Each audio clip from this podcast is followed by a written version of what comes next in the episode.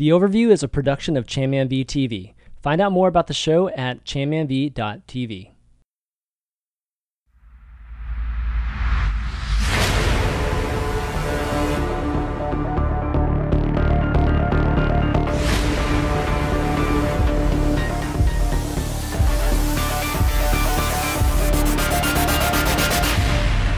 What's up? What's up, everybody? Welcome to episode 92 of The Overview.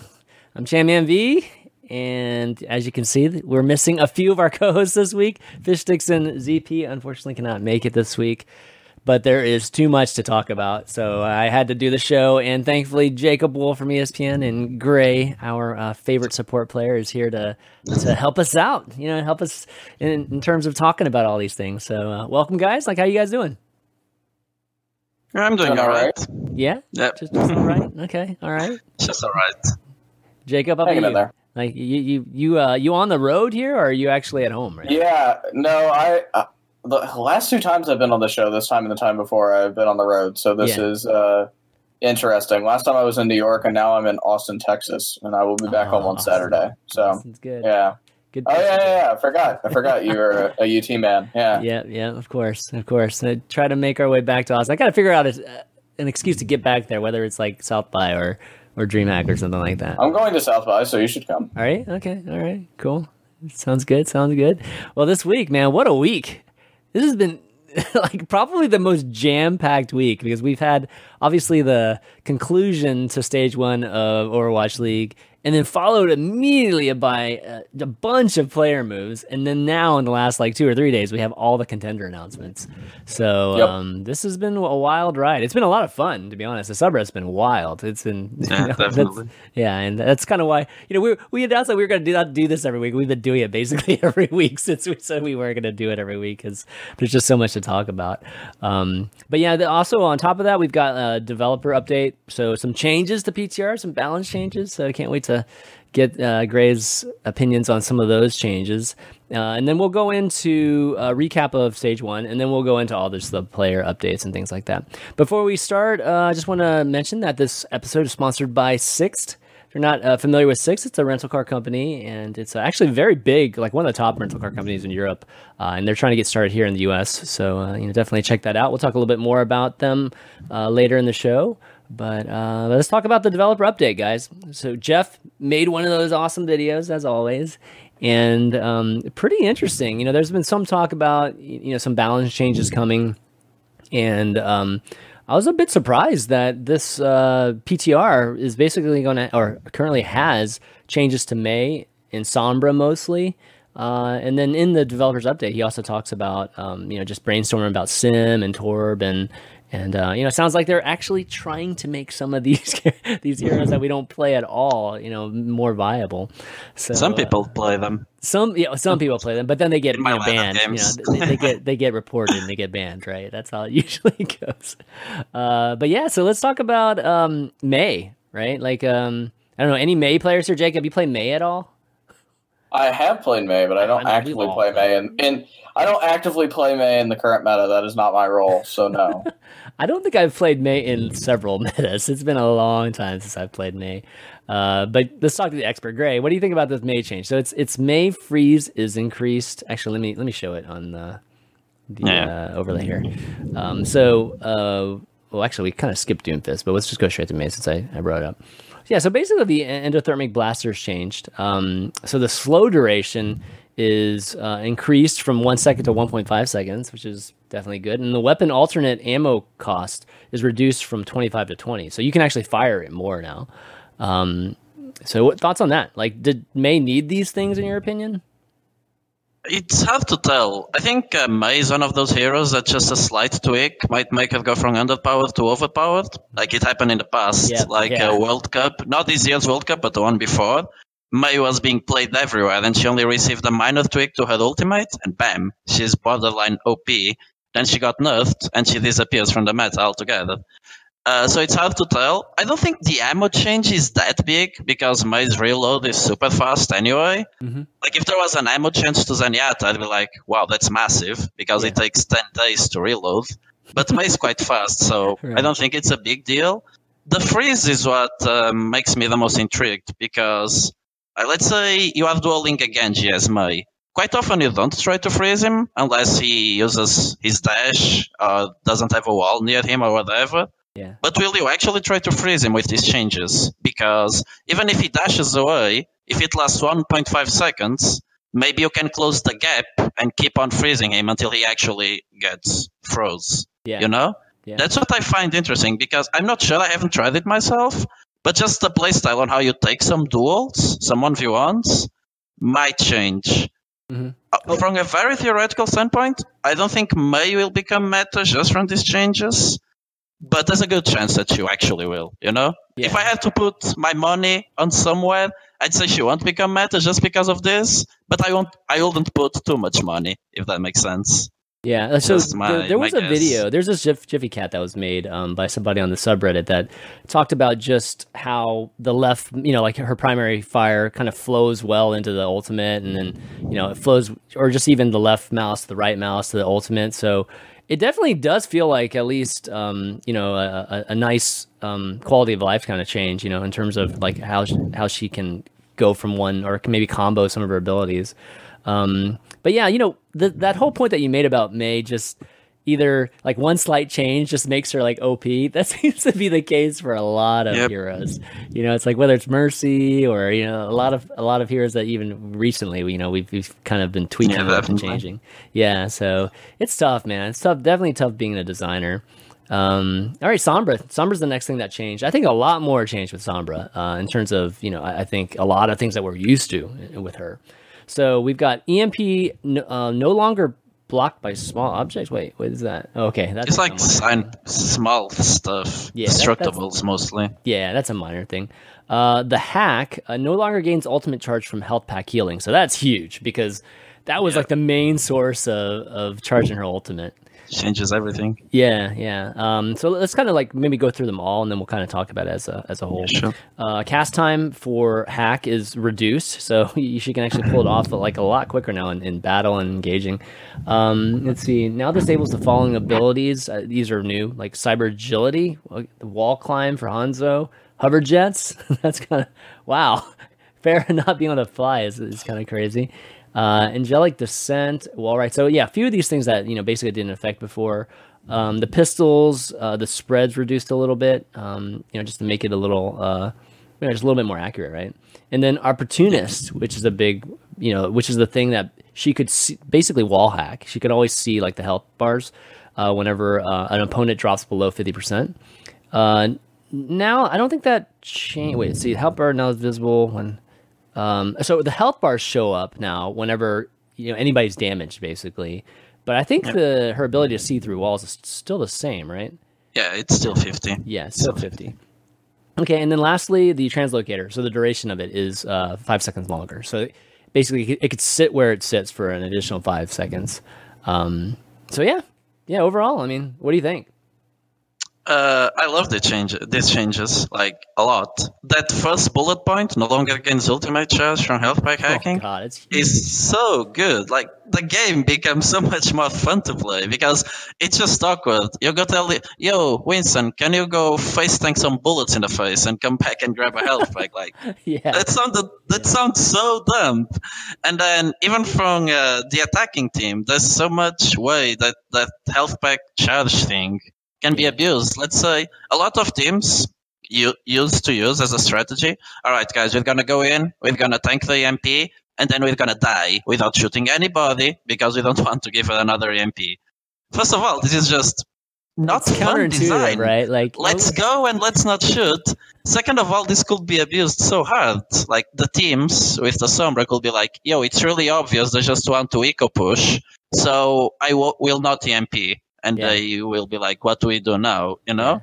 yeah. so this changes everything from a strategy strategy standpoint in a really good way. yeah, And uh, I think right now, I think Sombra is a really high skill he- ceiling hero and a really fun to play hero. Of course, I'm biased because I play her a lot.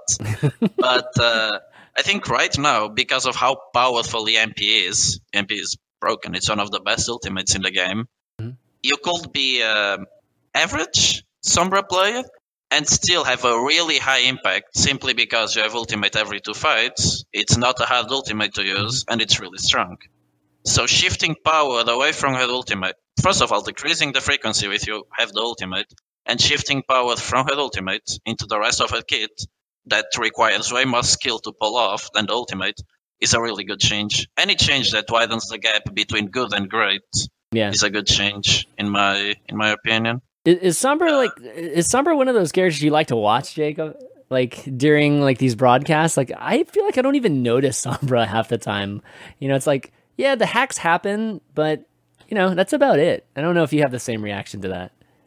I kind of do feel the same way, and I actually kind of like the hack changes, particularly what it disables now, because you you can pin people, right? Like in in other games, this is something that you you see as well, and certainly some of the games that that Overwatch takes inspiration from. But I I like the fact that it disables some of these um, abilities that'll let the character kind of run away because you can pin them. Uh, you can pin them in a circle, and like if you Yeah. throw another ultimate in there that's uh, like an a- area of effect ultimate that hits in a circle or hits in a box uh, then I, I kind of like that because now Sombra can go in with whoever is throwing that in there, whether it be like a Mei ulti or whether it be something else that that hits in a circle. So, uh, yeah, I haven't noticed a lot of Sombra, but I think this might make us see a little bit more of it. These changes. I actually think that Sombra is a very interesting hero to watch from POV. You know, so getting away from the EMP is definitely, I think, right up the alley. Which will make you know, like you said, the skill cap will be higher, and I think it'll, it'll show just how how you just just more interesting plays in terms of hacks and things like that.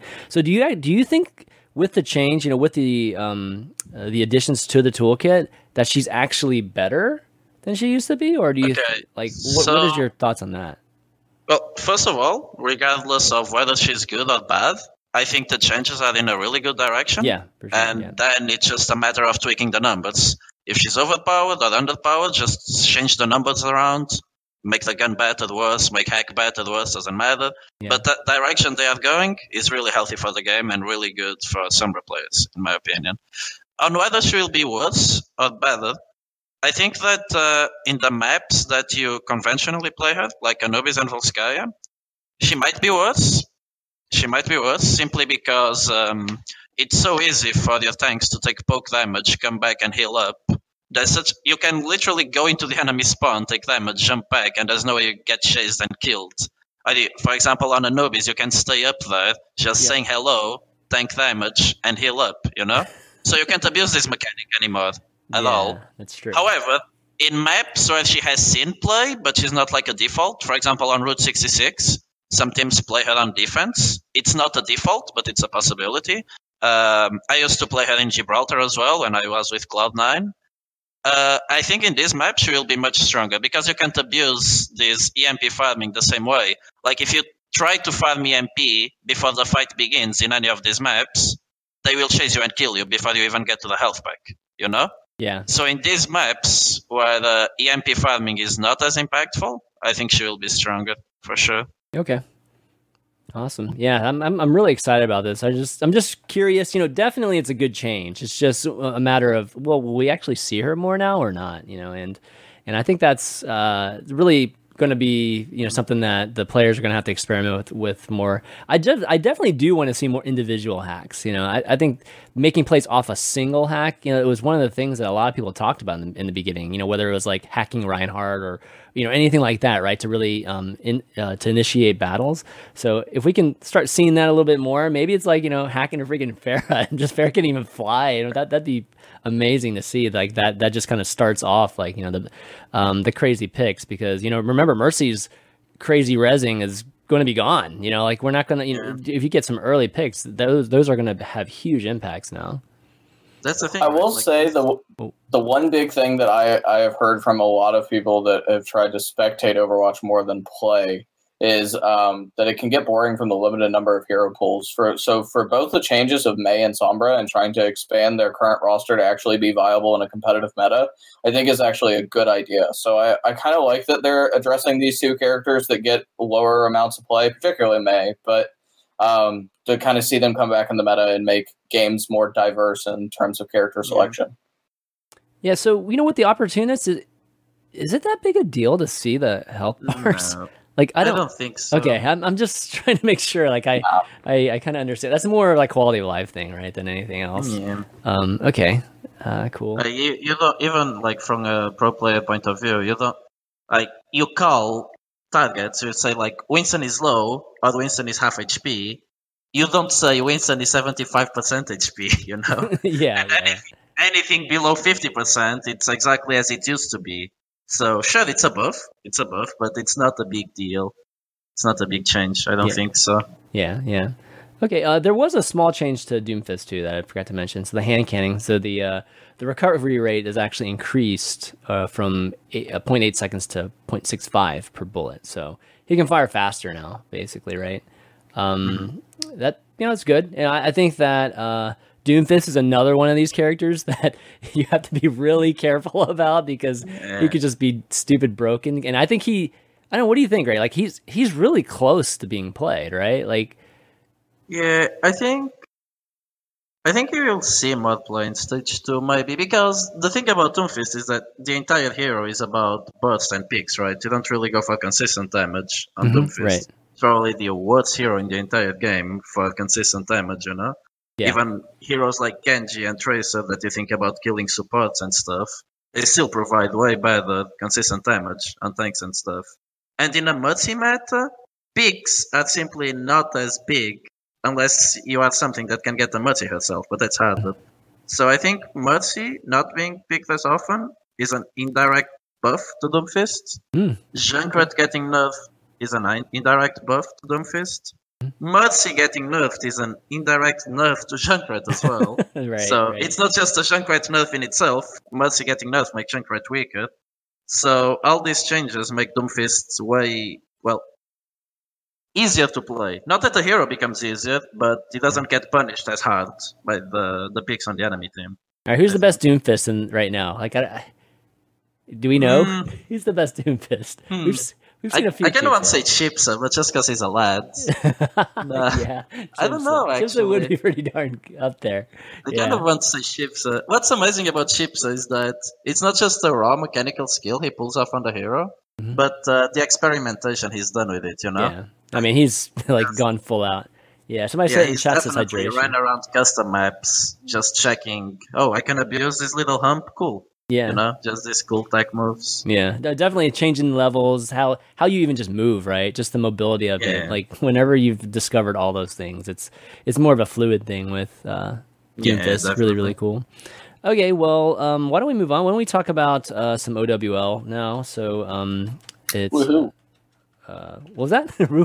Yeah, that's what Jake has been waiting for, man. He's been like, dude, come on, man. Like, what you could bring me on the show to talk No, I, about? freaking, I, like, I will say on what the note hell, on the new to on the note of Doomfist, everything I heard about hydration before I heard that he got on uh, Overwatch League team was Doomfist, Doomfist, Doomfist. So I, Yeah. I'm gonna have to go with hydration. Yeah, hydration's definitely shown some effect too. Effects played a little bit too through um just Yeah. throwing them in like in the middle of a map sometimes. Uh, so definitely seen that. But week five, guys. So we concluded. Uh, it's week five plus the playoffs. Really, we concluded stage one of Overwatch League, and um, it was really really cool to really see a complete you know kind of season. You know, other probably esports call it more of a season type of breakup. Uh, and you know we were able actually to see a play, you know, just a, an end of playoffs with a giant prize at the end of this too. And boy, man, that race for the playoffs in the last, you know, really couple weeks was just exciting. You know, we talked about Yeah, week four was. last week, but man, week five was. I mean, I don't, I don't think it could have played out any better in terms of how close every single game was. We we had days that were just three twos. So um, uh, in the end, you know, we ended up seeing um, Houston, NYXL, and London get into the playoffs. But you know that Houston Boston, I think matchup was maybe one of the best matchups. I mean, you could arguably say that was the best match of the season. You know, just between two two uh, teams that were evenly matched, and I mean, they had a lot on the line too. You know, and uh, I I think uh, that one had a lot of hype too behind it. Just Houston, you know, Houston has just got a lot of fans, and Boston's obviously got this growing fan. Um, uh, just fan base now too. So I think that was probably my favorite match of the week. How about you guys? Like, wh- which matches like stood out or were your favorites of uh, week five? Greyy, you want to go first? Either either of you guys. Just, just jump in. Yeah, go dude. ahead. Go like ahead. I've talked like, too much already. No. Uh, I was gonna I was gonna say the same matchup too, Boston versus Houston, and uh, so I interviewed Robert Kraft and Jonathan Kraft a, a, few weeks ago, and they said to me that they thought that HuK, when they first met him, was their Bill Belichick in terms of roster building, and ter- in terms yeah. of Overwatch. And I actually thought like because this was before we had seen Boston play a lot, and I was very much was like questioning that in the back of my head. I was like, I, think we, HuK, I think I like, all of us were questioning. Let's just be honest. We were all questioning that like I know HuK is a good dude, and yeah. I I trust his judgment in a lot of things, but I like that's a pretty big claim to compare him to one of the best coaches to ever coach the game of football. So um, I will say though, after that match and after their kind of surprise ending, I guess to stage one, uh, that Boston team was a lot better than I expected. And I was wrong in thinking that, that they weren't that great when, when the season first started. I knew they weren't as bad as a lot of people in the community made them out to be because a lot of players said that they were much better than that. But um, I, I, definitely had doubted them a little bit before that. So uh, hats off to them. That was a really good match. I agree with you. Greyy, how about you, man? I think just to add on to what Jacob just said, I think that's what makes uh, Boston so cool, right? Everybody yeah. was underestimating them. Everybody, even like I don't think I actually thought they would be good, but still not as good as they were. You know, yeah. like uh, even the people who thought, uh, if, I mean, even the people who didn't think, wow, they're gonna be really bad. No one thought they would be fourth place at all when there's powerhouses like they were fourth place, right? Yeah, they're fourth place. Or if they're not, they were definitely the fourth. I mean, yeah. fourth. When there were yeah. powerhouses like uh, Dallas picking up the Angels roster, Valiant and stuff, no one ever expected Boston to do so well. So it's really exciting. It's like a Cinderella story, you know? Yeah. I mean, I'll be the first to I'll be the first to say too. I was definitely wrong, especially about HuK too. You know, I think that you know him, him as a I, they call him president, but I mean GM, you know, whatever you want to call it. Um, I mean, he's done an operations manager. Operations what, what, I was told originally. He's done a great a job. He's done a great job, like regardless. And you know, a, a, lot of it, you know, one of the things that, that a lot of people criticized was just the roster, and you know, they had a very specific process. You know, it was one of those processes where they tried out everybody. It was it was actually pretty different than what Houston did. Um, and you know, he basically and there were a lot of people in this league just paying tons of money too, and they were not one of them. Yeah. Uh, at the very beginning, they were very heavily criticized among the player base for paying rather low salaries, but it didn't matter. They knew what they wanted. So yeah, that's where the Bill Belichick aspect comes in. I think. Yeah, so, definitely very smart with their money, and I mean the, uh, the biggest thing I, I got from the team was just you know picking character. I think was a huge part of their process and you know picking definitely a bunch of players that will obviously work together will you know want to improve together and develop together it was one of the biggest things they wanted to do. And clearly you know like i think you've seen that. You've seen this team grow like incredibly fast. I mean they started the season just so so. I mean they didn't start off like with guns blazing or anything. They were definitely one of the bottom teams like after the first three or four games, and then like I think it was week three, it just turned around like in a big way. I After they beat Boston or London, and then um, you know, things just people started looking at them in a different light, and then it just even you know climbed even more. You know, going into the the end of the season. So um, yeah, in the end, that that Houston Boston match, I felt like they were just evenly matched. I think the uh, Boston came in probably more game planned and, and prepared, you know, for Houston than vice versa. I think Houston just like was playing their game and they thought that was going to be good enough to beat Boston just from what they've seen. Um, but it, we actually saw different types of lineups from Boston. That's kind of like what I'm deriving it from. And um, because of that, I think that's why it was like really, really close. They had some amazing, I think the tanks uh, for Boston outplayed the tanks from Houston the first couple games, which is saying a lot because the Houston Tanks are amazing. Uh, and then it kind of like, you know, I think the Houston team kind of got it together towards the end, uh, and, you know, ended up winning 3 2. But that was awesome. And the Valiant, too, you know, we had, you know, Valiant was actually in the mix after Seoul just yeah. dropped off, which is another storyline. Um, you know, the Valiant was actually sitting there and if Boston would have won 3 2, the Valiant would have got in, and Boston and Houston would have been sitting on the, on the sidelines. So, um, you know, every one of those maps ended up mattering in that, in that series. I think that's why it was so intriguing. Uh, but let's talk about Seoul. So, Seoul was by far the favorite going into stage one. And, um, you know, like seeing where they ended up placing, which was sixth, I believe. I think that's mm. correct. Um, I think uh, the teams that didn't make playoffs were all uh, seven three or six fifth. fifth. fifth. Chris. Okay, Yeah. he was officially fifth. Okay, um, how did it, how did they end up fifth? Because, I mean, Boston, and Houston basically controlled their. da- Okay, They lost to Los It- Angeles. They lost to London, and they lost to. Uh, and I remember them losing to New York as well. So Yeah. Any, anyways, fifth, sixth. that they you know, lost many games some- in a row, I think. Somewhere in there, yeah.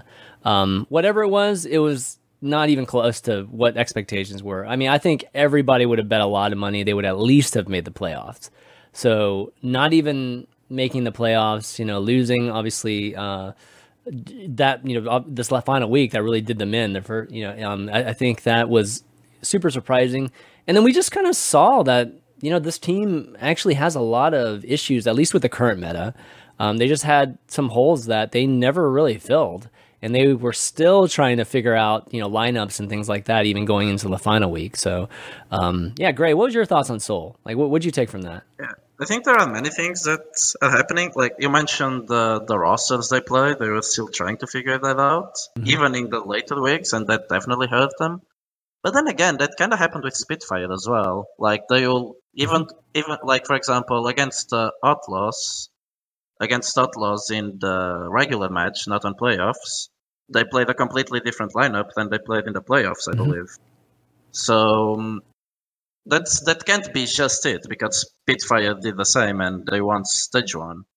But I think it's hard to pin it on just one person. That's not what I'm trying to do. But I think Tobi on Mercy is a big not a liability. It's just that he is hands down probably the best Lucio to ever have touched this video game. yeah He's I- I- absolutely nobody will argue with insane. that yeah and just putting him away from Lucio. It's not that he's a terrible mercy, he's not. He's not been up to par with the other ones. I don't think so. And his synergy with uh, Ryo has not been even close to ArK and uh, JJoNak synergy. Mhm. That's just beautiful to watch. But it's just, it's both things. His, his Mercy is not as good, and his Lucio is way better than the rest. So if he has to play Mercy instead of Lucio, it's just Seal, uh, we base Seal's strength based on old Lunatic-Hai, right? Mhm. And old Lunatic's high strength was always the support line. Ryujehong, Zen, or Zen, and Tobi's Lucio. They would move mountains with this uh, backline. They would win 2v4s, 2v5s. It was ridiculous. And they simply couldn't do that with um, with the new support lineups you'll go into. yeah Of course, it's just one of the struggles, but as a support player, it's the one that's that I noticed the most. I think. Yeah, so that, I mean that's the big thing, right? Uh, so Jacob, you, you know, going into the season, um, you know, we kind of knew this was going to be a mercy meta, and they clearly didn't ever have a mercy specialist. I just figured they were going to eventually get one, but they never did, and I think that's what ended up costing them the, in the end because you saw some really good mercies, um, especially the teams that beat them. They just they just were much better. Uh, so why didn't they make any moves, Jacob? I mean, were they trying to get a you, you know maybe anything in the background that they that might have been going on, maybe fell through? They were one of the first rosters to actually be pretty locked up too, aside from a couple of additions. And I mean, we we do see they're about to make some changes, right? Like it's been reported that they're going to pick up another support player, so maybe maybe there's the opportunity to be better and more diverse in their support role in stage two. But um, yeah, I mean, it, they were pretty set on what what they had. I don't know if it was that they completely missed what the meta was going to be. I thought the meta was already headed towards that by the time Yeah, rosters locked up in. October, October and November. Like I, I think we all probably could have predicted that Mercy was going to be viable and really strong, uh, starting December, January. So, um, yeah, I, d- I don't know actually. Like they, they kind of just they were very disappointing to me, uh, as were the fuel, and um, I, I don't know. Like like Greyy said, we base we base their strengths off of previous uh, previous teams, Lunatic-Hai and MB, and both were extremely disappointing and have have to look at themselves in the mirror and figure out what they have to do because they they quickly acquired really good players on both teams and and Yeah. very much did not succeed as they should have. Yeah, the whole I think premise of the teams that were already pre-built going into the the league having an advantage of the others quickly went away. I mean, it almost instantly went away. It wasn't even a, an issue, you know, because we saw Dallas like losing right off the bat. So, um, you know, it, Dallas was another thing I think we should we should talk about. They just had, you know, basically a, an up and down season, mostly down because of expectations. Um, but you know, they they did show some signs of improvement at the end, which was kind of good to see, uh, because they potentially could have finished as the second. Well, maybe not. Maybe the third. They were probably guaranteed to be tenth, tenth regardless of if they would have you know finished one and nine or not. But um, you know, having them be one of the worst teams. I mean, the bottom we've seen Mayhem and the Dragons. I think a lot of people would have, uh, you know, or some people predicted, you know, those two teams being in the bottom. Uh, but never would we have guessed Dallas would be there. I think probably worst right. case, Dallas would be like sixth or something like that. So, yeah, that was my prediction when when I went to preseason and I got to see all the teams play and got to talk to some of the people around it. My my biggest takeaway was that Houston was underrated because a lot of people rated them like seventh or eighth of all of them, and then Dallas was overrated because everybody was rating the top three. And that was like my big takeaway from preseason. And uh, I was right on both, but like Dallas was much worse than I had anticipated. I expected like at worst seventh. So yeah. yeah. So biggest problems with Dallas Greyy. I mean, they they clearly showed a lot of issues, and they were trying to to mix and match people, move people to different roles, yeah. and um, what's in the end? What is your diagnosis for? for I think Dallas? the um, towards the beginning of the season, they were experimenting a lot with uh, who plays what and when like swapping players in and out all the time. Mm-hmm. And uh, which is good, as you have to experiment, you have to make sure you have something that works. But the way I see it, once they started fielding more and more of the old EnVyUs uh, mostly like making Harryhook play 24 7 instead of subbing him in and out, they started doing better. They, they kept on losing games, but if you think about it, the schedule became way harder for them towards the end. Like uh, the late the teams that they played towards the end were the strongest, I believe. But they started doing better. They kept losing the series, but they started not looking really bad. I think in the beginning, when they were making all these swaps, that's when they looked their weakest. When they started fielding a core of four, never swapping them out, rarely, mm-hmm. and just swapping out one or two players, I think they started doing much better. Their score doesn't, their, uh, their score at the end does not reflect that. But then again, they play the hardest teams towards the end, you know? Yeah. If they had played from the, with Discord from the beginning, I think they could have done better. Still, I think they would have done worse than most people were expecting. I would put them top four easily before yeah. anything happened. But I think they will do better than top 10. Yeah. I, because I after they stopped swapping so much, they started doing better. They kept losing, but watching the matches, you could tell it was way less one sided. So yeah, I, I, agree with. I mean, I, I, feel like as as a whole, you know, at the end when they were stabilizing their their lineup some, um, you know, they were playing better. There were even added factors. You know, I think Taimou lost some confidence somewhere in there. Um, you know, and he was able to get it back towards the end here. You just kind of get that swagger back, and it, it, had a lot to do with drilling and practice, to be honest. So, you know, I think that Taimou's probably going to right the ship. Whether he keeps playing like Widow and stuff, who knows? But you know, definitely flex or or DPS, he's definitely available there. Uh, but even just like the the tanks, I, I, think their tanks were not nearly as good as the other tanks in the league. Um, Mercy was an issue for them too. Uh, I, I, don't think that you know they had uh, like you know whether it was Chips or you know whoever trying to play Mercy, it it just didn't work out for them, right? Um, I mean Custa too, right? I mean Custa, I think started off the season really, really you know looking super promising for them, and then like it's kind of fig- hard to figure out where to put him in. You know, after they went to this Envy lineup again, right? So um, it, it, I think they didn't quite figure out things. They had pieces, they just didn't have like the best in the league pieces. You know, and, and, and I think. Tough.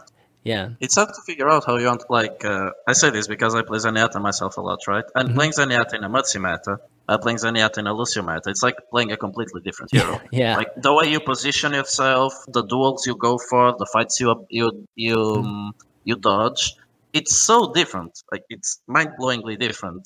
Yeah. And uh, you don't get this experience from solo queue. You don't. Your Mercy doesn't care about you in solo queue. So you have to have the Scrim experience. That they are all amazing players with amazing experience, but if you keep changing your Zenyatta player every week, and I'm assuming you do the same in Scrims, he's not gonna adapt, you know? And I look like I look at Harryhook. He's probably one of the players with the best aim in the game. We've all seen his soldier. His soldier is amazing. So his Zenyatta is going to be amazing. Zenyatta is a hero that's based on aim, but he made a lot of positional mistakes yeah. all the time, mm-hmm. or just uh, misusing his ultimate. And it's not because he's a bad Zenyatta. He's played Zenyatta before in Lucio meta when they would play Ana Zen and things like that. but he clearly did not have much experience playing Zenyatta alongside a Mercy. And probably the same could be said for Custa. Probably could, the same could be said for Chips because they kept swapping them around. so, you know, like, how do you know your limits? Okay, the Tracer is shooting at me, but I'm getting healed by my Mercy. Should I pop? Sh- should yeah. I prop Trans? Should I not? You mm-hmm. need this experience to know how hard you can push your buttons. And if you keep swapping them, then you won't get it. I yeah. think that was the main issue, really. It sounds like they just went to this kind of adjusting type of strategy, you know, like where you can literally move interchangeable parts a little too early. You know, like I think it's that's kind of a strategy you can work towards once you actually have a foundational type of lineup. You know, we talked about that maybe even a couple weeks, you know, before this. Uh, just the ideal way to play Overwatch and Overwatch League, you know, it, it, has to be a progressive thing. You can't just like automatically jump in and have these like, you know, amazing pieces you can throw in whenever you want, or depending on the map and things like that. You have to kind of work towards that. Um, uh, in terms of the you know London Spitfire, obviously winner stage one, uh, just like an exciting ride to be honest for for yep. London, especially on the last day. But you know, London to be to start off the season, they were just kind of like, oh, it's the third Korean team. You know, it's like for some reason on paper they should be the best, given that GC Busan won, you know, at the last Apex that you know that all these players were playing in. Uh, so it was a little bit of a conundrum as to why they weren't performing as at such a high level, given that the roster that they had, they had t- basically 10, 12 players that were the, some of the best players in the world. So like, why can't you make this work, right? Or why don't you just playing the GC Busan roster, you know? And and it's always been kind of a mix. So yeah, what what do you guys think of that, Jacob? What do you think the the progression for London Spitfire has been um, during the stage one? I think they finally got it right. Like they were in preseason when I first saw them play, they were switching out lineups. So they would do Kongdoo Panthera lineup on one, and then they would do GC Busan on the other and they would switch them depending on the map play and or the map being played, the type of game being played, and what they were most comfortable with. And then they would throw in Fury and NUS as well to to kind of complement because obviously it was only four of the KDP roster that they mm-hmm. ended up getting. Yeah. Um, they seem to have finally successfully integrated both teams to one another, probably best illustrated by Profit and Birdring playing together, which was not a thing. And now obviously we see them moving on from a couple of those players as well that they don't need. Um, yeah, I think I think really like by the end of the the stage, I felt like they had finally really figured out how to integrate both teams together and make make them one coherent lineup rather than two separate teams that were being played based off what map or game type was most comfortable for them. Yeah. I mean, they basically had overlaps on every position because they had two teams that were basically mixed, right? So they had literally a first, like, they could have go like 1A, 1B, like at every single position. And they uh, scrimmed each other too, as well. That, yeah. that was a big thing uh, when they first when they first moved to America is they were scrimming against each other in house. They weren't scrimming against a lot of the other teams at first. Yeah. So yeah, that's a big deal. Yeah, great. What what are your thoughts on London and how they've, you know, kind of been able to finally meld together? Yeah, I think it's pretty much what Jacob said. It's just throughout time they'll field one roster, then the other roster, and eventually they made the two rosters work together, and it became great. I also think um, many of the players, especially the DPSs, are really streaky players. Like not streaky, but um, I don't know. It just feels some days some days they sleep well, some days they don't. like uh, yeah, I know for what you mean. Yeah. For example, Houston versus versus Spitfire in the regular match, not yeah, the right playoffs. Here. Yeah, right here. Profit was Profit was not playing well at all, man. He was not. That's true. And then come playoffs and he's playing them again and they had one map down i believe. They lost the first map in the playoffs yeah they lost the yeah they lost anubis right? Um, yeah. and then and Profit just had this map no, moment no, it where was he said dorado dorado yeah. Yeah they lost dorado. And then Profit just had this anime moment where he's like i'm not losing this series. And he popped off. The yeah. rest of playoffs he popped off. And just two days prior he was playing like pretty subpar to what he usually plays, you know. Yeah. So I don't know if they can if they can fix that consistency, they will be easily top one, I believe. Yeah, I, I think Bird... NYXL has the most uh, flashy players like Pine. Watching Pine is a montage. Mm-hmm. And he's funny, right? Like the London players aren't; they don't put themselves out there as much as someone like Pine does. Pine is a yeah. character. Yeah. Well, Widow players too. Like when Widow goes off, that probably is the most accessible thing. It's the easiest thing to understand, yeah. and I mean everybody yeah, goes nuts. All right, just sniping. Um, so yeah, Pine's huge, and JJoNak too. He's like super flashy Zen. I mean, when he's a fragger, fragging Zen is always going to be super, super popular. Uh, but to your point, yeah, Profit like their first two matches, even the first match against like uh, NYX or Nixel, it, mm-hmm. it was a totally different team, you know. And then, yep. um, yeah, you know, you saw the turnaround, and it, it, started in the playoffs, like actually game two, like of the Outlaws. Once that happened, I think the Outlaws had a little bit of a letdown too. Uh, the the mixing of the map order, I think, didn't benefit them as much. Um, you know, like I, I don't know, it's some something about that. I, I think felt I don't know if it was fatigue or what, but they didn't look the same, and and I I think just overall with Outlaws, they, you know, like Jake didn't land a single tire. I, I felt like he didn't land like he may have landed one like the entire day. Yeah. It, it was kind of you know I wasn't sure if it was more the teams were just more aware or if he was just a little bit off and, and even just the the routes that he took. But those tires are huge for their success. I mean they they are a big part of why they sure. they were doing well. Yeah, so something happened there just in that in that Outlaws match, and you know they hit, it was crazy emotion when they beat Boston. I mean that was like a super high, so it it, it might have had something to do with that too. Um, but yeah, overall, I think the biggest surprises for you. Maybe let's give maybe some quick awards for biggest surprises, or, or just good surprises, and then you know, um, uh, j- just team wise, like is is it Boston? Boston's clearly going to be up there, I think, for a lot of people. But any kind of uh, other teams that you would probably give that award to?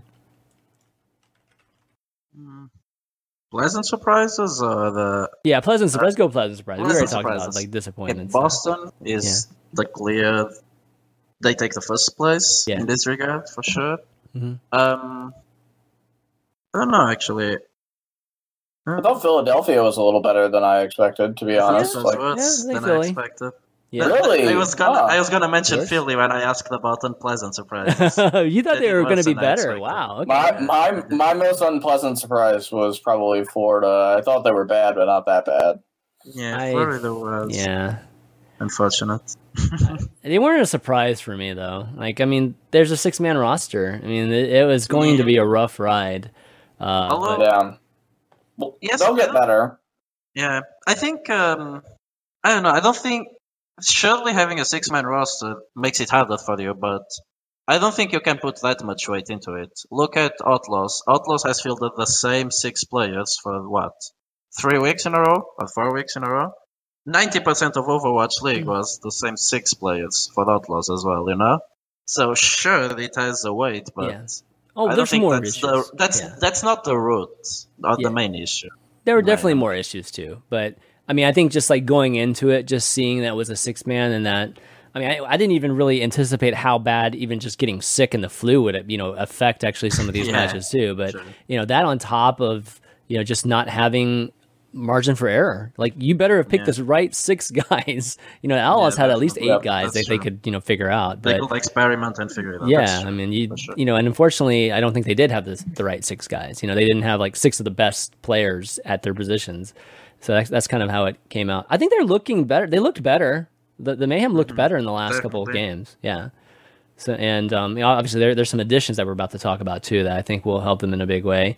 Um, yeah. So I, I, think the Outlaws for me the Outlaws weren't a surprise, but I, I, know the Outlaws are probably a big surprise for a lot of other folks. But you know I had high hopes for them. I, I just liked how they were built. You know, like this meta was very yeah. very tank and you know support centric. So um, you know, Linkzr and Jake had a big part of their success too. But you know, I feel like the DPS relativity isn't nearly as high as the mm-hmm. you know the tank relativity in terms in the support relativity of the teams that are doing super well right now. Um, I feel like a lot of people just uh, kind of slept on uh, Houston and Los Angeles, the Gladiators, not the Valiant. Um, I think both were uh, yeah. I would say they were better than than the community expected. I both expected them to at least put up a fight in certain matches. So yeah. yeah.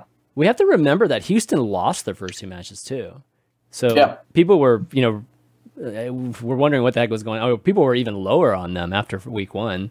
They turned that the around. preseason preseason match against Dallas was actually really good though. Mm-hmm. That was a good match yeah. to, to watch. So they were always that team that just could not quite have a breakout. Like every you know, like I, I, had high hopes for them, but they could just never get that breakout match. And then and then Linkzr got sick, right, against Seoul, so they just like, they got pushed out even further. So I'm glad they were at least able to beat London and get into the playoffs and you know really establish themselves there.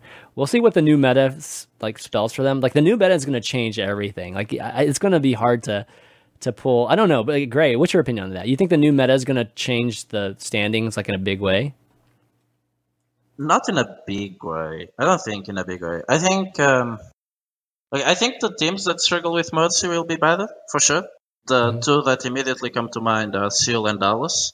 I think these two teams will. For these two, it might change a lot, especially Dallas. Yeah. Not having a Mercy centric meta might help them like a lot. I feel like. Mm-hmm. Yeah. I think not things won't change as much for Outlaws they won't abuse the Junkrat as much, but I'm sure Jake will still play a lot of Junkrat. He's still strong. Mm-hmm. He's just not borderline broken, but he's still strong. uh, I think Outlaws might struggle a little bit because I still don't have a hyper carry kind of Tracer player.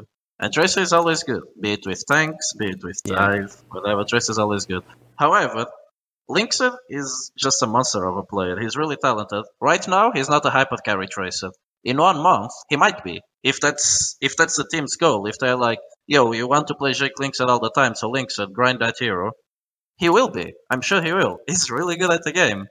But uh, if they don't they might struggle. That's that's the one weakness that Houston has right now in my opinion is not having a hyper carry tracer player I mean, Clockwork's been playing a lot meta- of Tracer. I mean, he's been trying to play a lot of Tracer too, right? I mean, Clockwork gets mm. shit on so much, like, and, and I think, I mean, I'm glad that he was able to like calm some of those, you know, some of the negativity toward him, you know, d- during the week that they ended up winning mm. with him.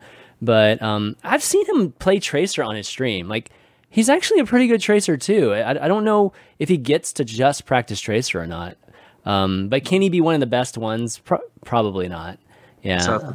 Yeah, yeah. You know, Linkzr can't be everywhere either. So I mean, Linkzr, like even if he is a hyper tracer, who's going to be playing? You know, the, the yeah, DPS alongside the him? McCrae's. Yeah, I mean, he's one of the best at hit scan. So I I hate to take him off that right now. So that's the thing. The moment that the pulse bomb kill stays a kill and not a mm-hmm. res, yeah, yeah, I think that's, uh, Outlaws right. might struggle a little bit. Yeah, that's a good that's, point. That's a all right. Well, we're gonna move on to some uh, player news, and I mean, maybe Jake, you, Jacob, you can like walk us through some of these because I know you've been following yeah. really closely. Oh but uh, before we do, I just want to mention that we're sponsored by Sixt, uh, to, uh, a rental car company. If you guys aren't familiar with them, and um, they are just a, a really great uh, rental car company that a lot of folks in the U.S. don't know about yet because their their brand's still trying to get going here in the U.S. They're like the number one or two rental company, a car company in Europe, so they're a huge company. Um, the biggest thing for Sixt that I've actually experienced myself too is that you can get like luxury cars for the price of like you know you know just your your average you know cheap cars right? Uh, so you can rent like super super nice cars for for what you would normally pay for you know like a toyota or something like that. So um, you know right now they're doing this awesome valentine's campaign. So you know i know it's like a day after valentine's but you know if you're like me i always celebrate valentine's the day after so that I don't get charged like gouged at restaurants and crap like that, you know, because when you go to restaurants during Valentine's, they just they just double their prices for no reason. I don't know if you've experienced that. I don't know, Jacob or or Greyy. But yes. Yeah, so it's kind of kind of crazy. Anyways, if you're doing the Valentine's Day today, go go rent a nice car. You know, have a, a great night on the town by going to Sixt and uh, you know you'll be happy with the customer service and everything that they have over there. I've I've you know used them already just for my trip over to California, and it was the first time I actually even found Sixt because I I sorted by price and I was like, oh yeah, let's go with the cheapest one and let's try this out, and they ended up being wonderful, and of course they're sponsoring the show, so um, you know definitely give them the shout out, give them a try, and uh, you know hopefully they'll sponsor some more of uh, just content in esports. All right, news. Let's go with player news. Oh my God, there's so much player news. Uh, it's it's been amazing, but kind of starting off with maybe some um, uh, trades and and maybe some pickups. You know, we speculated on whether there'd be a lot of trades uh, the, the, last week or two. We didn't actually think there would be that many because you know we, we weren't seeing like who had excess talent. You know that other teams would want. We were probably kind of dumb in that regard because clearly London has a ton of talent on their team. You know, because I mean they have basically you know like we were saying before, two extremely talented Korean teams that were that were merged. Um, but uh, kind of talking about just maybe some pickups. Let's start off with the fuel. Yeah, Jacob, why don't you lead us through this a little bit um, with the fuel? Yeah, so weeks ago we knew they were gonna uh, add AKM. That was like not that much of a secret. Uh, they've had him out even in California, I think, for about two and a half, three weeks now. So they officially confirmed him finally. Um, yeah, they even were like taking pictures with him and putting on social media. This is probably the worst kept secret of of uh, all the Overwatch League additions and trades. Um, and then they also uh, came to a buyout agreement, which uh, was pending league approval a couple days ago. I would imagine it's close to done now, um, if not league approved uh, for Rascal from the the Spitfire. Um, the, the Spitfire had Rascal and Fissure out on market, um, and just kind of saying like who was interested, and, and the fuel went after Rascal, and that that agreement between the two teams was done, and it was just waiting for the Overwatch League to sign off on it. So those are their two additions, both DPS additions, and um, yeah. At one point, they were looking at adding Sowhat, and we can talk about that a little bit more. But um, Oh, yeah, uh, I, I, don't think that one will be happening. Uh, although uh, what was reported, yeah, what was reported, I will say was like basically guaranteed correct when it was reported. Things changed, and this one was kind of sad. All right, let's just, I mean, let's talk about specifically here. Okay, so uh, if sure. you guys don't even know what we're talking about, so what was reported um, by Slasher Rod that uh, you know that that he was going to be joining the fuel, and you know what Jacob said, and you know even what Slash was saying that is you know his source was very reliable. Um, so uh, a lot of people were expecting that. Then you know um, you know uh, the owner of Dallas Fuel you know tweeted that he was just basically crazy. Like where was he? You know basically that wasn't true, and I don't know. I think uh, some of this kind of fell through because of all this, you know. And we, we I don't know if we can want to go into it too much, but um, I don't know if it's a little bit of a spitefulness. It would be too petty to say that's purely spitefulness. So something kind of fell through for Sowhat here, uh, and it's unfortunate for Sowhat because Sowhat like is really screwed now. Like he he like you know basically um, uh, ended up turning down a bunch of contenders opportunities, and he's like in this kind of limbo uh, or or purgatory now. Uh, so yeah, yeah. I mean, it's. Go ahead. He was basically guaranteed uh, from everything I was told. There was like a verbal guarantee. So, so Hastr0's whole wording uh, on Twitter was essentially, "We have not signed a player," which was correct. Um, but there was like a verbal understanding between both teams that Sowhat would be joining the Fuel. And in fact, he was trying with trialing with several different contender teams and negotiating with them, including Gray Zone Houston over here, um, which I don't know if he can say anything about, but. Um, but yeah, so um, yeah, so he was trying out for several different teams. He a lot of the people in contenders were interested with him. He got this verbal offer from uh, Dallas. Basically, verbally accepted it. Had not signed a contract yet, and then it got reported, and then it's now fallen apart after. And uh, it looks like they'll be keeping XQC and and uh, potentially even playing some of their other players like Taimou as as a tank eventually, or at least trying that. I say keeping XQC. I mean, what were they going to do with XQC? Was somebody gonna, they're going to trade him or something? I mean, they can't drop him, right? It's, no, I think I think at the very least, like they were they were just not going to play him much. Like they were just going to put him inactive. Oh, okay. Yeah, yeah. Okay. Like that was that was the worst case scenario with XQC. But yeah. uh, my understanding is he, he'll be back in the fold and playing more. Okay. okay, interesting.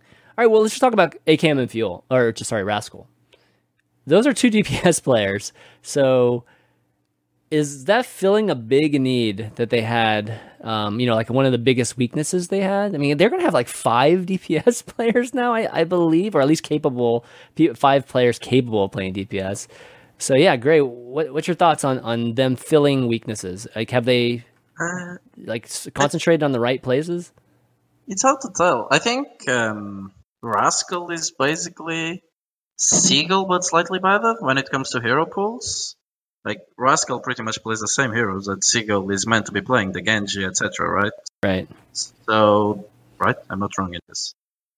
yeah, uh, yeah. There's a lot of overlap. There's a lot of overlap with But he's been playing Genji as well. Yeah. I I think Rascal is a really good pickup, but um, I don't know. I think they are overdoing it too much. There's too much overlap. Like AKM plays an insane Pharah and hit scan. Seagull plays an insane Pharah and other random stuff. I think Seagull is gonna be the true specialist on that team. He's gonna play the Hanzos, the Bastions, the Meis, the fun heroes heroes, basically.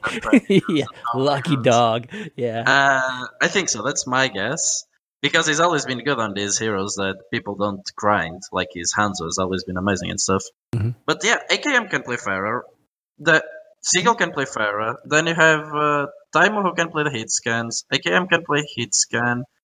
I don't know. I don't think that's gonna fix their issues. Like, sure, they're gonna upgrade, and they're gonna inherently be better because less mercy, but I don't know, from an outsider's perspective, and obviously I don't know half of what happens, but I don't know. I don't think they went with the best roles to pick up, really. I think their tank line will still struggle a lot.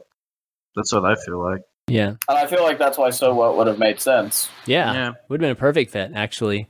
Yeah, Um, for sure. I think this is a sign that Taimou's probably not going to be playing hit scan.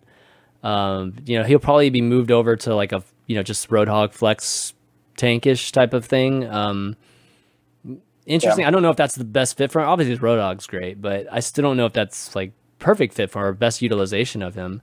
Uh, you know, we're kind of thing, right? yeah. Go ahead. I just want to say, like, you add in AKM and you think, okay, AKM is gonna fit the hit scan role, right? But AKM historically is not known as a widow player, right? He's Mm-hmm. Yeah. not. No, he's not. Maybe he's He- been yeah, grinding it. I don't know, but he's mostly been the soldier slash McCree, you know. yeah. So I mean, you can't assume, okay, if we're gonna play Widow, put Taimou in, but are they gonna play Widow the entire map? Yeah, You need to effect's pretty good too stuff, at you Widow. know? He's not Yeah, Taimou sure. at his best, but he's he's still Yeah, but good. I- But you're I- not gonna run Widow Tracer if you are playing Effect and AKM at the same time. Know what I'm saying? Yeah, Rascal. I guess Rascal's Tracer's not great either. That- Yeah. It just makes things like EnVyUs has always been awkward when it comes to hero pools. Like literally always. It's always been kind of their weakness because it's always been awkward. And I think this only makes it even more awkward. Because you have to swap heroes mid match. You just have to, you know? So I don't know. So if it's like awkward, get- I mean, are you just basically say, are you saying that they're just picking up big names kind of thing and not no, really no, no, no. I think to- they will be an upgrade. This, this, these pickups are definitely an upgrade. But For sure. Okay. I It's not the end of the world too if some of their players just don't play anymore too. Like if if Mm. Seagull gets significantly less playing time, he's still a great personality to have for them for Yeah, for publicity sure. purposes. So Yeah, yeah. I mean, I, I kind of wish Brandon was. I don't know, like I, like because Brandon's a really smart player, and it's like I could see him. Uh, I I could always see him like you know making calls and things like that. You know, I was I couldn't tell who was making calls in this last week, but every time they would shoot, you know, like the camera would be showing the team.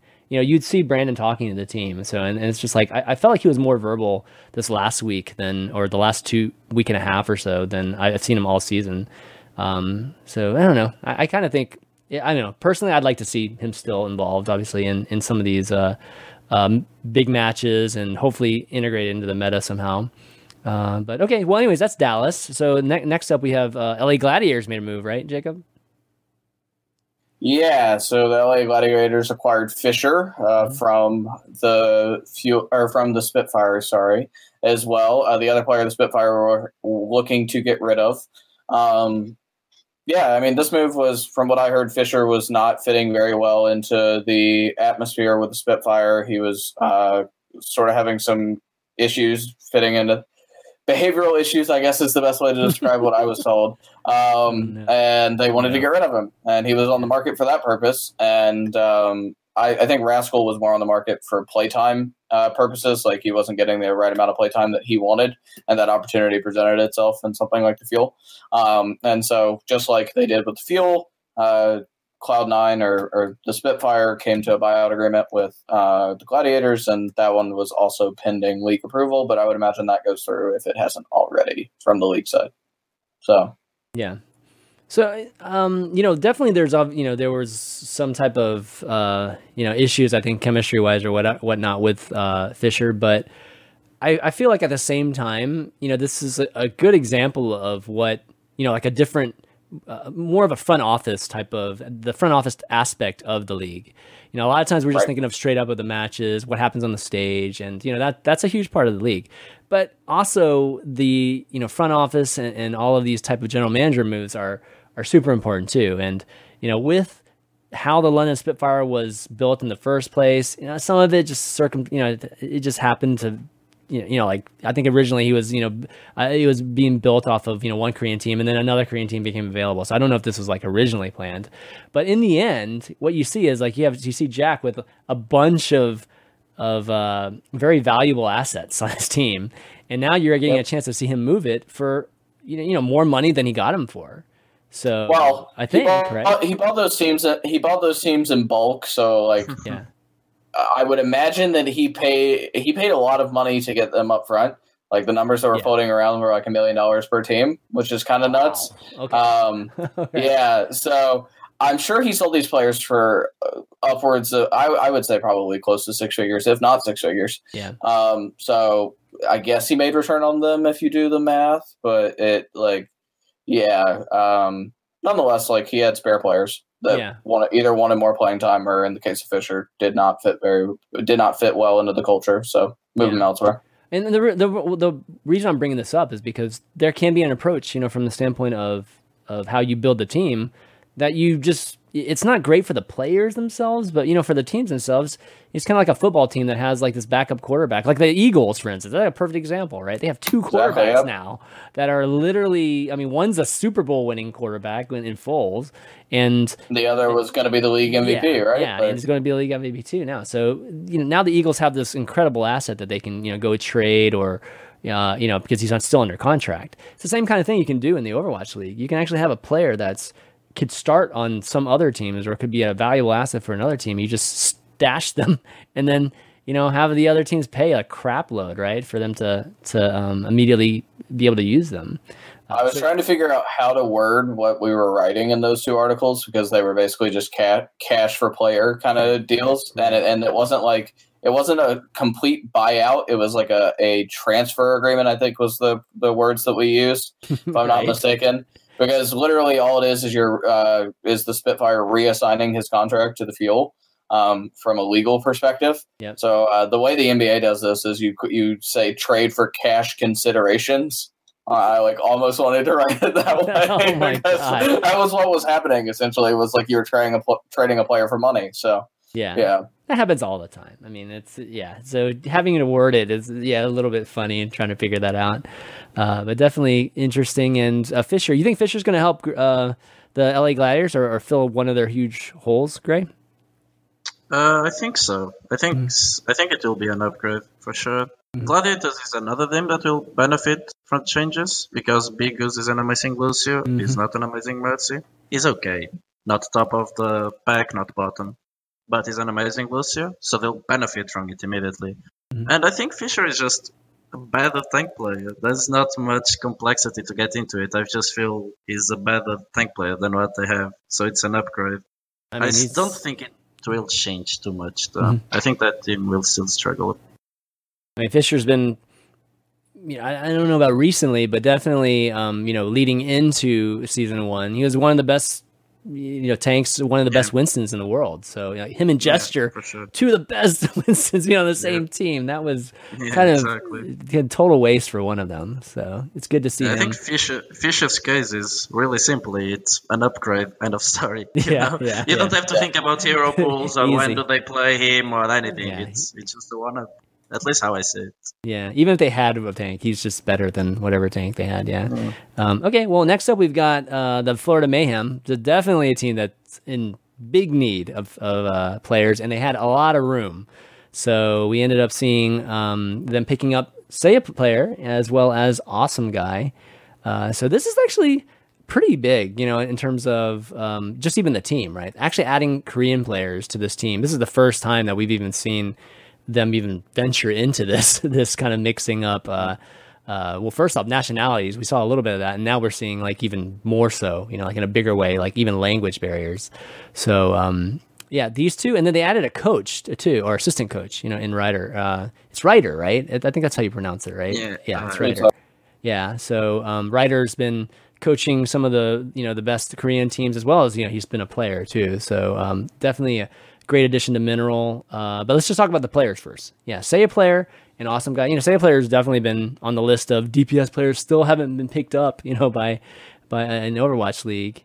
And then you know, AWESOMEGUY too is going to help out. You know, I think in the the it's a tank role, right? So. Um, yeah, thoughts on these two players? Do you think these are, are two of the best that were out there, or um, you know maybe not? It doesn't take much for this this uh, team to get better. Come on, so. that, that's okay. Okay, that was that was an easy answer. All right, but yeah, yeah. I mean, uh, I think the the big thing is like they people really need to look at this differently than than what Overwatch used to be before Overwatch League. In the sense that there's literally like the worst you can do is maybe drop down a place for these guys, right? Like you can't get relegated out of the Overwatch League. You paid a hefty fee to be in there in the first place. So why not experiment with your roster and add two players that don't speak the same language as your main roster? Like that you don't really have a consequence. It, it's like okay, you're worse than you were the the stage prior. Like so I feel like that's exactly what uh, the Mayhem and the Shanghai Dragons are doing with the changes they've made over the last couple of weeks. Is like, hey, we we have a permanent spot that we're guaranteed to be in this league forever. Why don't we just try something? Yeah. and and this this ended up just being what was a good option to try. So. Well, I mean, the thing about the Mayhem was that they're probably the most heavily criticized for not spending money and yeah. I mean, rightfully so. Like, I, I, mean, I don't think that any of it was unwarranted. The, I think outside of Boston, I mean, we're talking about HuK and just making good moves, and from that standpoint, I mean, Mayhem really didn't have a coach for a while, right? And there was a lot of things, even just from a, an operational standpoint, I think that weren't in place compared to the other uh, organizations. So I think they're getting all of that like like straightened out now, really filling in the organization and, and all the pieces that are necessary for the the players to succeed. Um, but I mean, I heard like like stories of like I don't know if this is true or not. I heard stories of like TviQ driving the bus, you know, like driving the, bit, you know, like stuff like that. It's like that shouldn't happen. That's crazy, right? Yeah. Um, but uh, you know, now it sounds like they're they're spending some money. So the real question is like, were these the two players to spend the money on? There's a lot of good players out there. You know, there were and players that you could like Fisher that you could go and you know pay even a chunk of money and and grab them from another team. So um, yeah, great. These the two guys you would probably put at the top of your list here? Mm, probably. I don't know. There's so much talent in the, mostly in the East, like in Korea and stuff, that it's hard to tell. But uh, those two players are definitely amazing. I think AWESOMEGUY is not gonna make that much of a difference compared to Cwoosh. He's definitely better. It's like Gladiators. It's just an upgrade. But I feel like Cwoosh has been criticized way more heavily than he deserves to be. Mm, he's not within the worst tanks of the league. He's not within the best, certainly. But it's like people just hang on to the oh, he used to be a DPS player, now he's playing yeah. tank, and use that to scapegoat, you know, like the lack mm. of hmm. success of Mayhem. I think Sushis has been getting too much uh, criticism that he doesn't deserve. Even so, it's an upgrade, but I don't think it's as big as an upgrade as like Fisher to Gladiators, if that makes sense. Mm-hmm.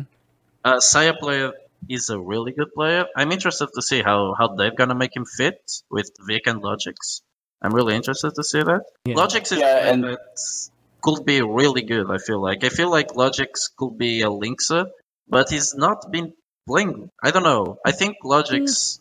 something's going something's wrong in that because I've played with him a lot. He's an European player and he's amazing, but he's not been performing. So well, I think he's had an up and down too. Like I think going yeah. into the league, he was he was carrying the team. Uh, yeah, exactly. And, yeah, and Contenders then, was Logix plus five. Yeah, literally. Yeah, he was but doing so much. I, I think we quickly real. I mean, uh, the teams quickly realize you can't do that. I mean, the the, the league's too good mm-hmm. for you to be able to carry with one player anymore. Um, so I think they went through a transition of that. Like Logix's just basically being being focused, or at least teams focusing on on Logic not making you know, just crazy pulse bombs or you know, incredible plays, and that that's like enough just to beat them. But I think Logix has kind of swung back on the you know kind of upside now. He's you know, yeah. I think he's starting, or at least the team overall is starting to gel a bit better. And you know they added Zappis too. You know let's, let's not forget that. Mm-hmm. That's a mm-hmm. huge add for them. Um, and whether it overlaps or not, it's still a little bit overlap, but still, I, I think it's just an upgrade period.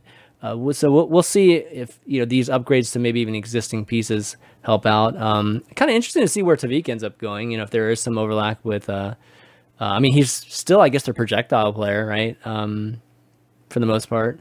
Uh, but I don't know. I don't know. Tanks seem to be a big thing. DPS heroes as well. What was that? Zappis can play some DPS heroes as well. Yeah. So I don't know what because what I feel about Zappis is like I think the player in uh, Mayhem that's been performed the best is Manneten, the off tank. I really think is the player that's doing the best in Mayhem. Yeah, You know? no doubt. That's not even a But question. Yeah, no, no doubt. So getting another off tank feels weird.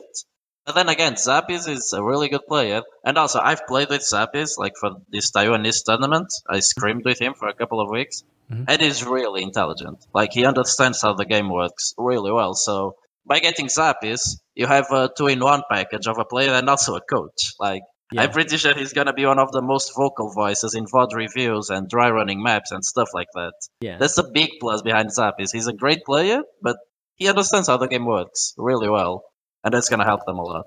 I think the Mayhem's going to be one of those teams that benefit a lot too from a, a meta change, or at least a little bit away from Mercy, because their Mercy play was not good. just to be, just to you know, be pretty frank about it. Uh, their Mercy play was, I think, maybe you know one of the bottom, to be honest. So you know, Zebbosai and Zuppeh, I think they they'll uh, definitely enjoy a better, like a different type of meta combo. Um, you know, in, in the upcoming meta. So uh, yeah, we'll we'll have to see. I, I think that you know they're they're better pieces. It's still like unclear as to who's going to rise. You know, like these teams that we're talking about at the top. I mean, they have players that we can just point out. Oh man, he's one of the best players in the league. Like period. You know, it's not even like Yeah. "Ah, he's just the best thing. No, he's the one of the best you know support player. No, he's actually one of the best players in the league. So definitely. um, you know, I, I'm not sure I see that quite yet in this team. Uh, so uh, we'll, we'll see. It's again they have We'll a see. they have a lot to build on. So Yeah, for sure. it's not going to be just one move. You know.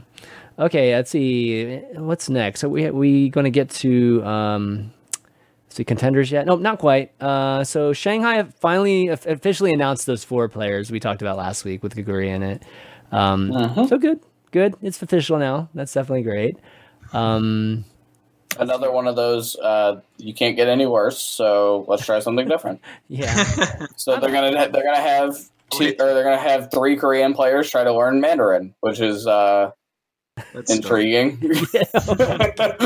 not gonna going to happen fun. very quickly. It's not easy to learn Mandarin, man. It's just just pitchy that way. Um, uh, but Geguri, I'm happy for her. You know, it's like I, I know she doesn't love the attention, but you know, we got to we got to talk about it. I mean, that's what it comes. you Look, know? it's like it's big. Honest, It's like- honestly, like, if even though I under I understand like what she said to Rod is the sense that like she doesn't want to be this narrative, but yeah, regardless, I think that it, it's very helpful. And I think that her being in the league and being on camera and kind of being an example to other women that play Overwatch that want to make it to the league or make it to contenders, I think it's just a good example. It's it's good to have somebody that you can relate to um, from that perspective. So I think I think it's a good thing. Yeah. Um, yeah, I uh, my I talked about this yesterday or day before yesterday on on our podcast. The the only thing is I wish it wasn't Shanghai because uh, she is a much better player than I think Shanghai will make her look like. yeah, You know, if if she was in a team with better players, I would have uh, I would be much more happy about this.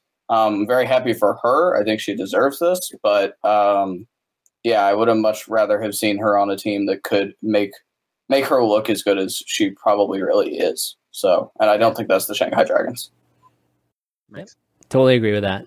totally.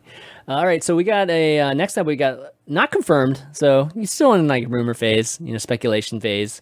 But Gambler to Dynasty, and then um, Anamo to NYXL.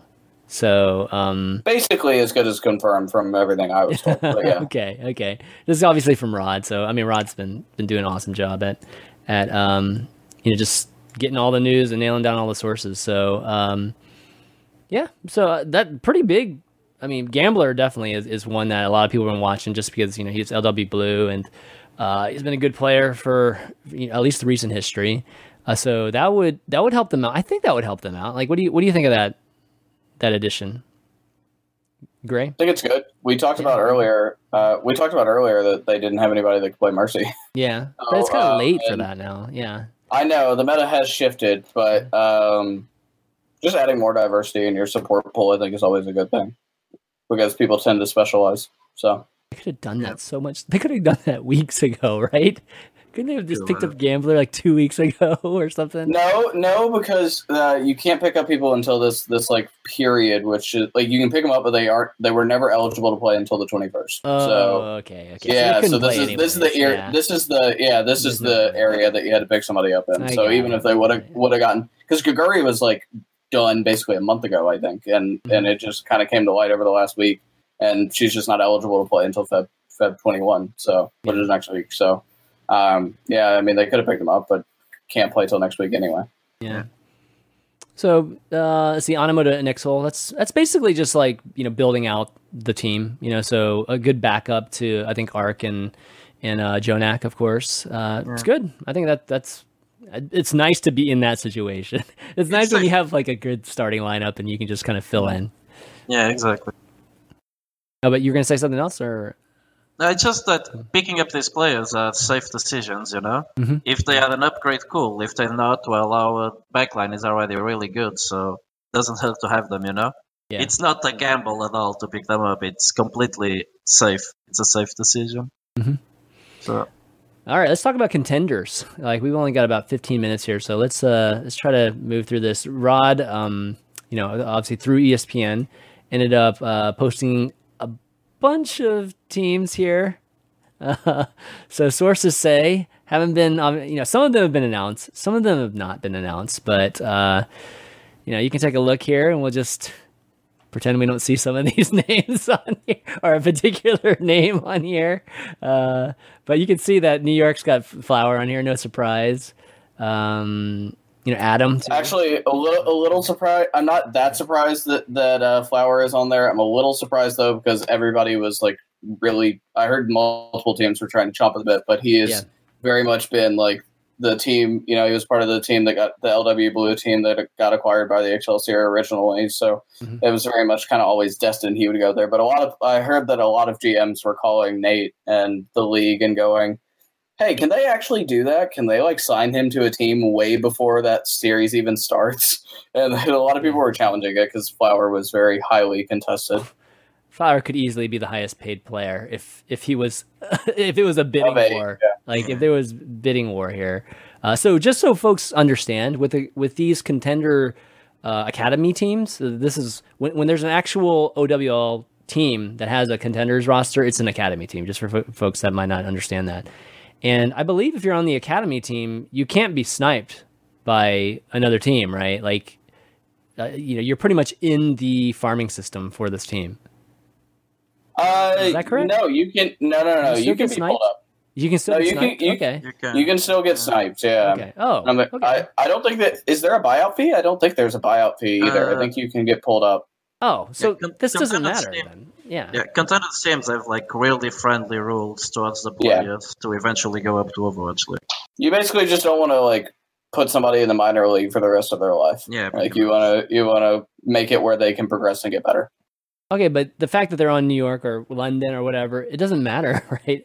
The, the highest bidders. Still I mean, I guess- guy. I guess- like I guess the the real thing is like you want you want the person because the player will be the one that ultimately chooses. It's not like you can just snatch him from another team, but like it's the player decision. So if you have him in your culture, then obviously the idea is that maybe one day you call him up. So yeah. okay, that's a that's a lot to invest in.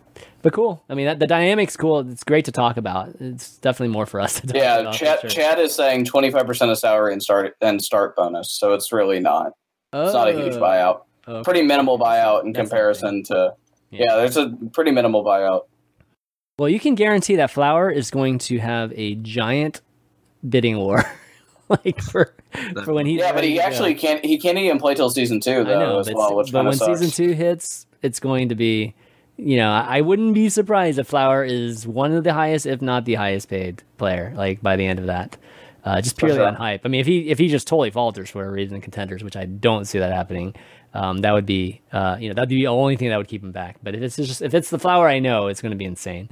Um, but anyways, kind of finishing out uh, Adams on the team. Actually, Greyy, like, why don't you talk about some of these players like that you think are are uh, really great pickups by them? I think the player I want to talk the most about on that team is probably Goliath, simply Mhm, because yeah. he's not known as much as Adam and Flower. I think Goliath is a really good player. I just want to say, keep an eye out on that guy because he's just not very well known, right? At least Mhm. not compared to the rest of that roster. So, like, I've experienced it, experienced it firsthand. I've seen him play, and uh, I think he's gonna surprise a lot of people. He's a Fragiata. Fragiata, that's like going to become the thing, man. So like that's triple that's what gets me most excited on that roster, really. Yeah, good deal. So London Spitfires got their contenders team here, or at least uh, this is this is all speculative. I, wait, the London announced theirs. Oh, yeah, they did. No, they London did. has yeah, announced they, it. yeah, London did. confirmed. They confirmed it. confirmed that Yeah, roster. Yes, Yeah, I saw I saw uh, Stylosa had released like a video or something. Yeah, no. So the British Hurricanes yeah, and Are Nuki Nuki's their manager too. So you know that's, Yep. that's definitely a bonus. on here last week. Yeah, Nikki was on here last week. But yeah, this is a very European looking team here with Kib and Happy Cool, Craigie. It's uh yeah, I think this could this is like a fan favorite type of uh I could see that being a fan favorite contenders team there. Any of these others, funny I don't think I know Funnyastro or Bach. Uh, Bokwan played for one to three. They made it to Oh, playoffs. Uh, Right, right, right, right, right, yeah, yeah. And uh, Funnyastro, I think he's a really young. I might be wrong, but I think he's like 16. He's still juggling, playing with school and stuff. Mhm. If I'm not mistaken, as you can see, they have like a three support lineup. Yeah. And I believe the reason for that is mostly because Bokwan does not play Mercy. I think he hates the hero with a passion. Yeah. He will only play Mercy if he absolutely has to, I believe. Yeah. So with a three support rotation, they can, um, whenever they want to run a comp that uses a Mercy, they can do that way more easily. Mhm. I, Okay. I think that's the thought process behind the support lineup. Okay, cool. Uh then And we frankly, got the, Ken- oh. contenders is very non-committal too. So like, it's not Yeah. that if you're in a position like that where you're either in school or whatever, and you happen to miss a game, that's fine. I don't think it's a huge deal. All right, Houston Outlaws. So, uh, Jacob, do you see a name on there that's a pretty pretty good good players on there? I mean, Kaiser's obviously you know a tank that we know of, but Conspicuously missing. So what? yeah, Ugh. yes, yes, missing so what who might have been actually on this contender roster if circumstances didn't work out. Support line looks pretty good on this one. Yeah, I know. There's a, a ruggishly handsome dude in a gray shirt on this show right now. Yeah. Might be playing. hey, he's indeed quite handsome. I agree. Oh man! All right, uh, maybe we just skip that one. Let's go to Boston now. Uh, so Boston only has a five-man uh, roster Yeah, here, at least. Maybe there's the probably there's probably a six-man. Slasher right? Yeah, there's Yeah. probably one more here that Rod just didn't report yet, but um, I don't. I'm not that familiar with these guys to be honest. Um, it's it's not. I mean, am I? Should I be surprised that Boston has a, a roster that I'm not too familiar with? Yeah. Probably not. Probably not. yeah, Probably yeah. not. So uh, I wouldn't doubt any of these guys for sure. I'm sure they they are uh, well scouted and going to be good. Um, okay, the Mayhem. The Mayhem has um, uh, there's Za or Pizza. You know, so it's like the a Mikey A too. So some names that we we recognize here. Krems. What do you think of this team? This team pretty good. The Mayhem. It's okay. I don't know three of the players, the bottom three, that Yeah. apparently Slasher doesn't even know their real names, just uh, the handles. Yeah. Sure. I, I don't really know those three players, but I can tell that Mikey and Krems are really, really good players. Yep. I remember when I was playing in Cloud9, I used to think Mikey was like the most underrated player in the entire Yeah. West, Yeah. but literally, he's really good at the game, I think. And he's one of those tracers that can actually flex to projectile, which is useful sometimes. Mm-hmm. Like we've seen this, especially in Korean rosters, a tracer player swapping to Junkrat and stuff. Yeah. In Western teams, this is not a common thing to do. But Mikey can do that. He can play the Junkrats, the Pharahs, while being a tracer specialist. So, looking at the top three of the team, I can say I think they're gonna perform. Looking at the bottom three, I don't know. I can Yeah, say no good, idea, I can say bad. right. I just I do not know. I could see Krems. I, I could see some of these guys even moving up. To be honest, like to their to the roster. Um, okay, we got the Shock, San Francisco Shock, and I don't think they've announced this one yet, right? Um, yeah, so we got Smacks, Butcher. Hmm. Uh, I don't know some of these guys either. To be honest, I think that's kind of the point of contenders, right? You're not supposed to like. but not the- supposed the- to be there's a of- star-studded like Korean buyout teams. That's yeah, not yeah, the yeah. point. I mean, Like, that's yeah. It's, it's really about talking about players that you know that we thought should be or potentially could be in OWL that are. And I mean, there certainly are some, right? Yeah, like, yeah, like Adam was one person I yeah, thought sure. I would see in an owl, and he wasn't, but now he's on a contenders team. So, like, yeah. you know, Yeah, and it's kind of moving on to Gladiators. They they announced it too today. Uh, you see Panker, Pooks, Rolf, Rolf and Gods, obviously, two guys a lot of people were talking about, and Blas. Gods is back, boys. Yeah, Gods is back. Yeah, that's a pretty good team right there. Right, To be honest, like I, I wouldn't be surprised that team does pretty well in in contenders.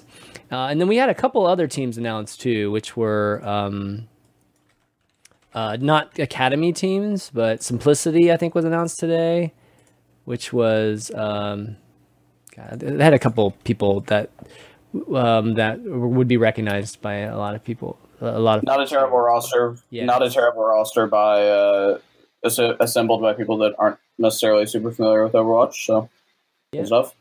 Yeah, let me just show it real quick. So yeah, we got Fit, uh, Faz, Zoms, uh, Reds. Oh my God, the Rise of X Retzi. Rise X, is that X Retzi or is that a different? It's Retzi. It's Retzi. Yeah. Oh my gosh, that's that's funny. Oh my, the return of Retzi. That's gonna be awesome.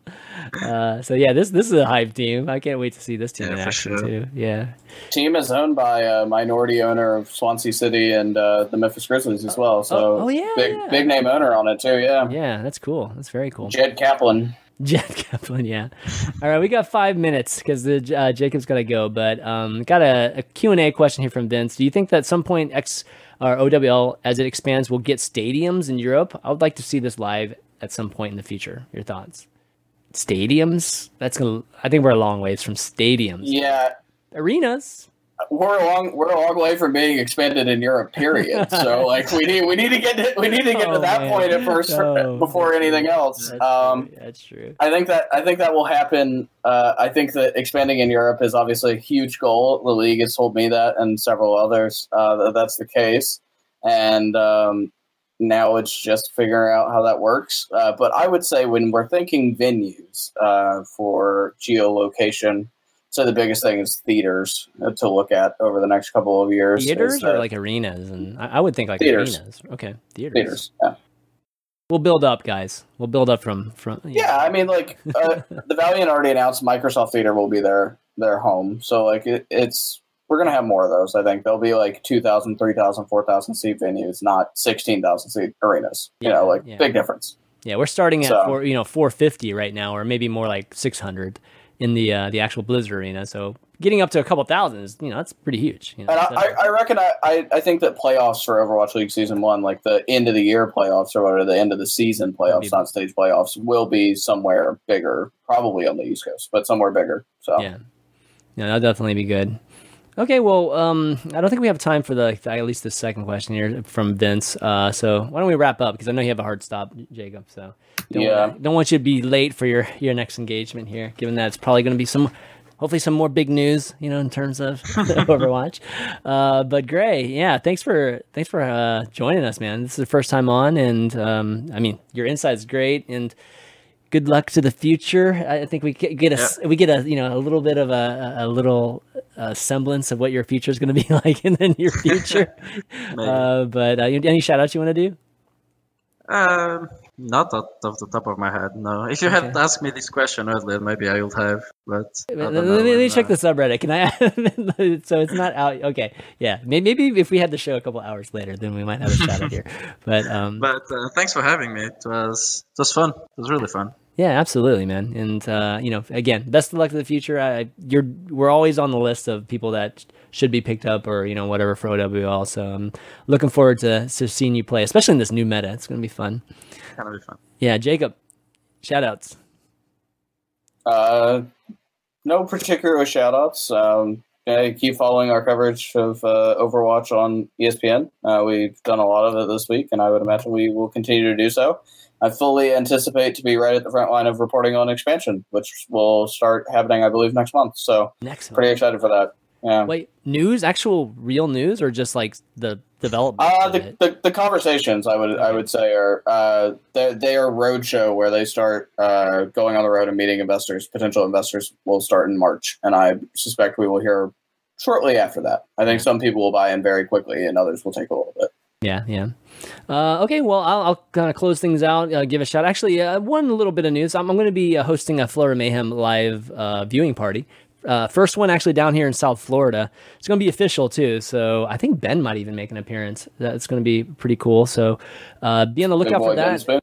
Yeah, yeah. So uh, we'll have a. I have a meetup that's. I haven't really promoted it quite yet, but I, I have a meetup um, dot com you know page for for all of this. So I'll post that in the near future. But if you're in the South Florida area, come and hang out with us. We're gonna do giveaways. It's gonna be at Buffalo Wild Wings, so we'll have like wing challenges and all kinds of stuff there. You know, on top of just you know watching and cheering for the Florida Mayhem. So keep on the lookout for that. Follow the show on Twitter, uh, twitter.com/slash the overview GG, and uh, of course, uh, again, like we're sponsored by Sixt this episode, so definitely go and check them out. Uh, they actually have a a Facebook uh, video promotion that they wanted people to check out. So go to their Facebook page and, and take a look at the video because that's that's really how they're they're kind of measuring this campaign. So so definitely check it that out. And uh, lastly, uh, yeah, just thanks to uh, really you know like ESPN Jake Jacob and Slasher you know for like reporting all this news. I mean this has like been really exciting for all of us you know who do podcasts and, and get a chance to write to to have stuff to discuss and it just really excites the community and it's important too because I know you guys get crapped on a lot. You know, I know that's been like you know something that you mentioned recently, of course. And um, you know, it's it's part of the business. So you know, I know owners don't love it sometimes, but they need to like you know respect kind of what your role is in this this entire ecosystem, and it's important. So um, just want to kind of throw that out there too. Uh, and always appreciate it, Chris. Yeah, yeah. And lastly, you know, just a little, little, um, you know, kind of thoughts and prayers just to all the um, parents and stuff for the folks here in, in South Florida that had the crazy shooting here in uh, Parkland, Florida. So you know, just a little shout out to those those folks too, because it's just crazy. Uh, but that's gonna be it, guys, for the overview this week. So for Greyy, Jacob Wolf, and myself, ChanManV, we will see you maybe next week, depending on Ben and, and ZP, but hopefully. Later.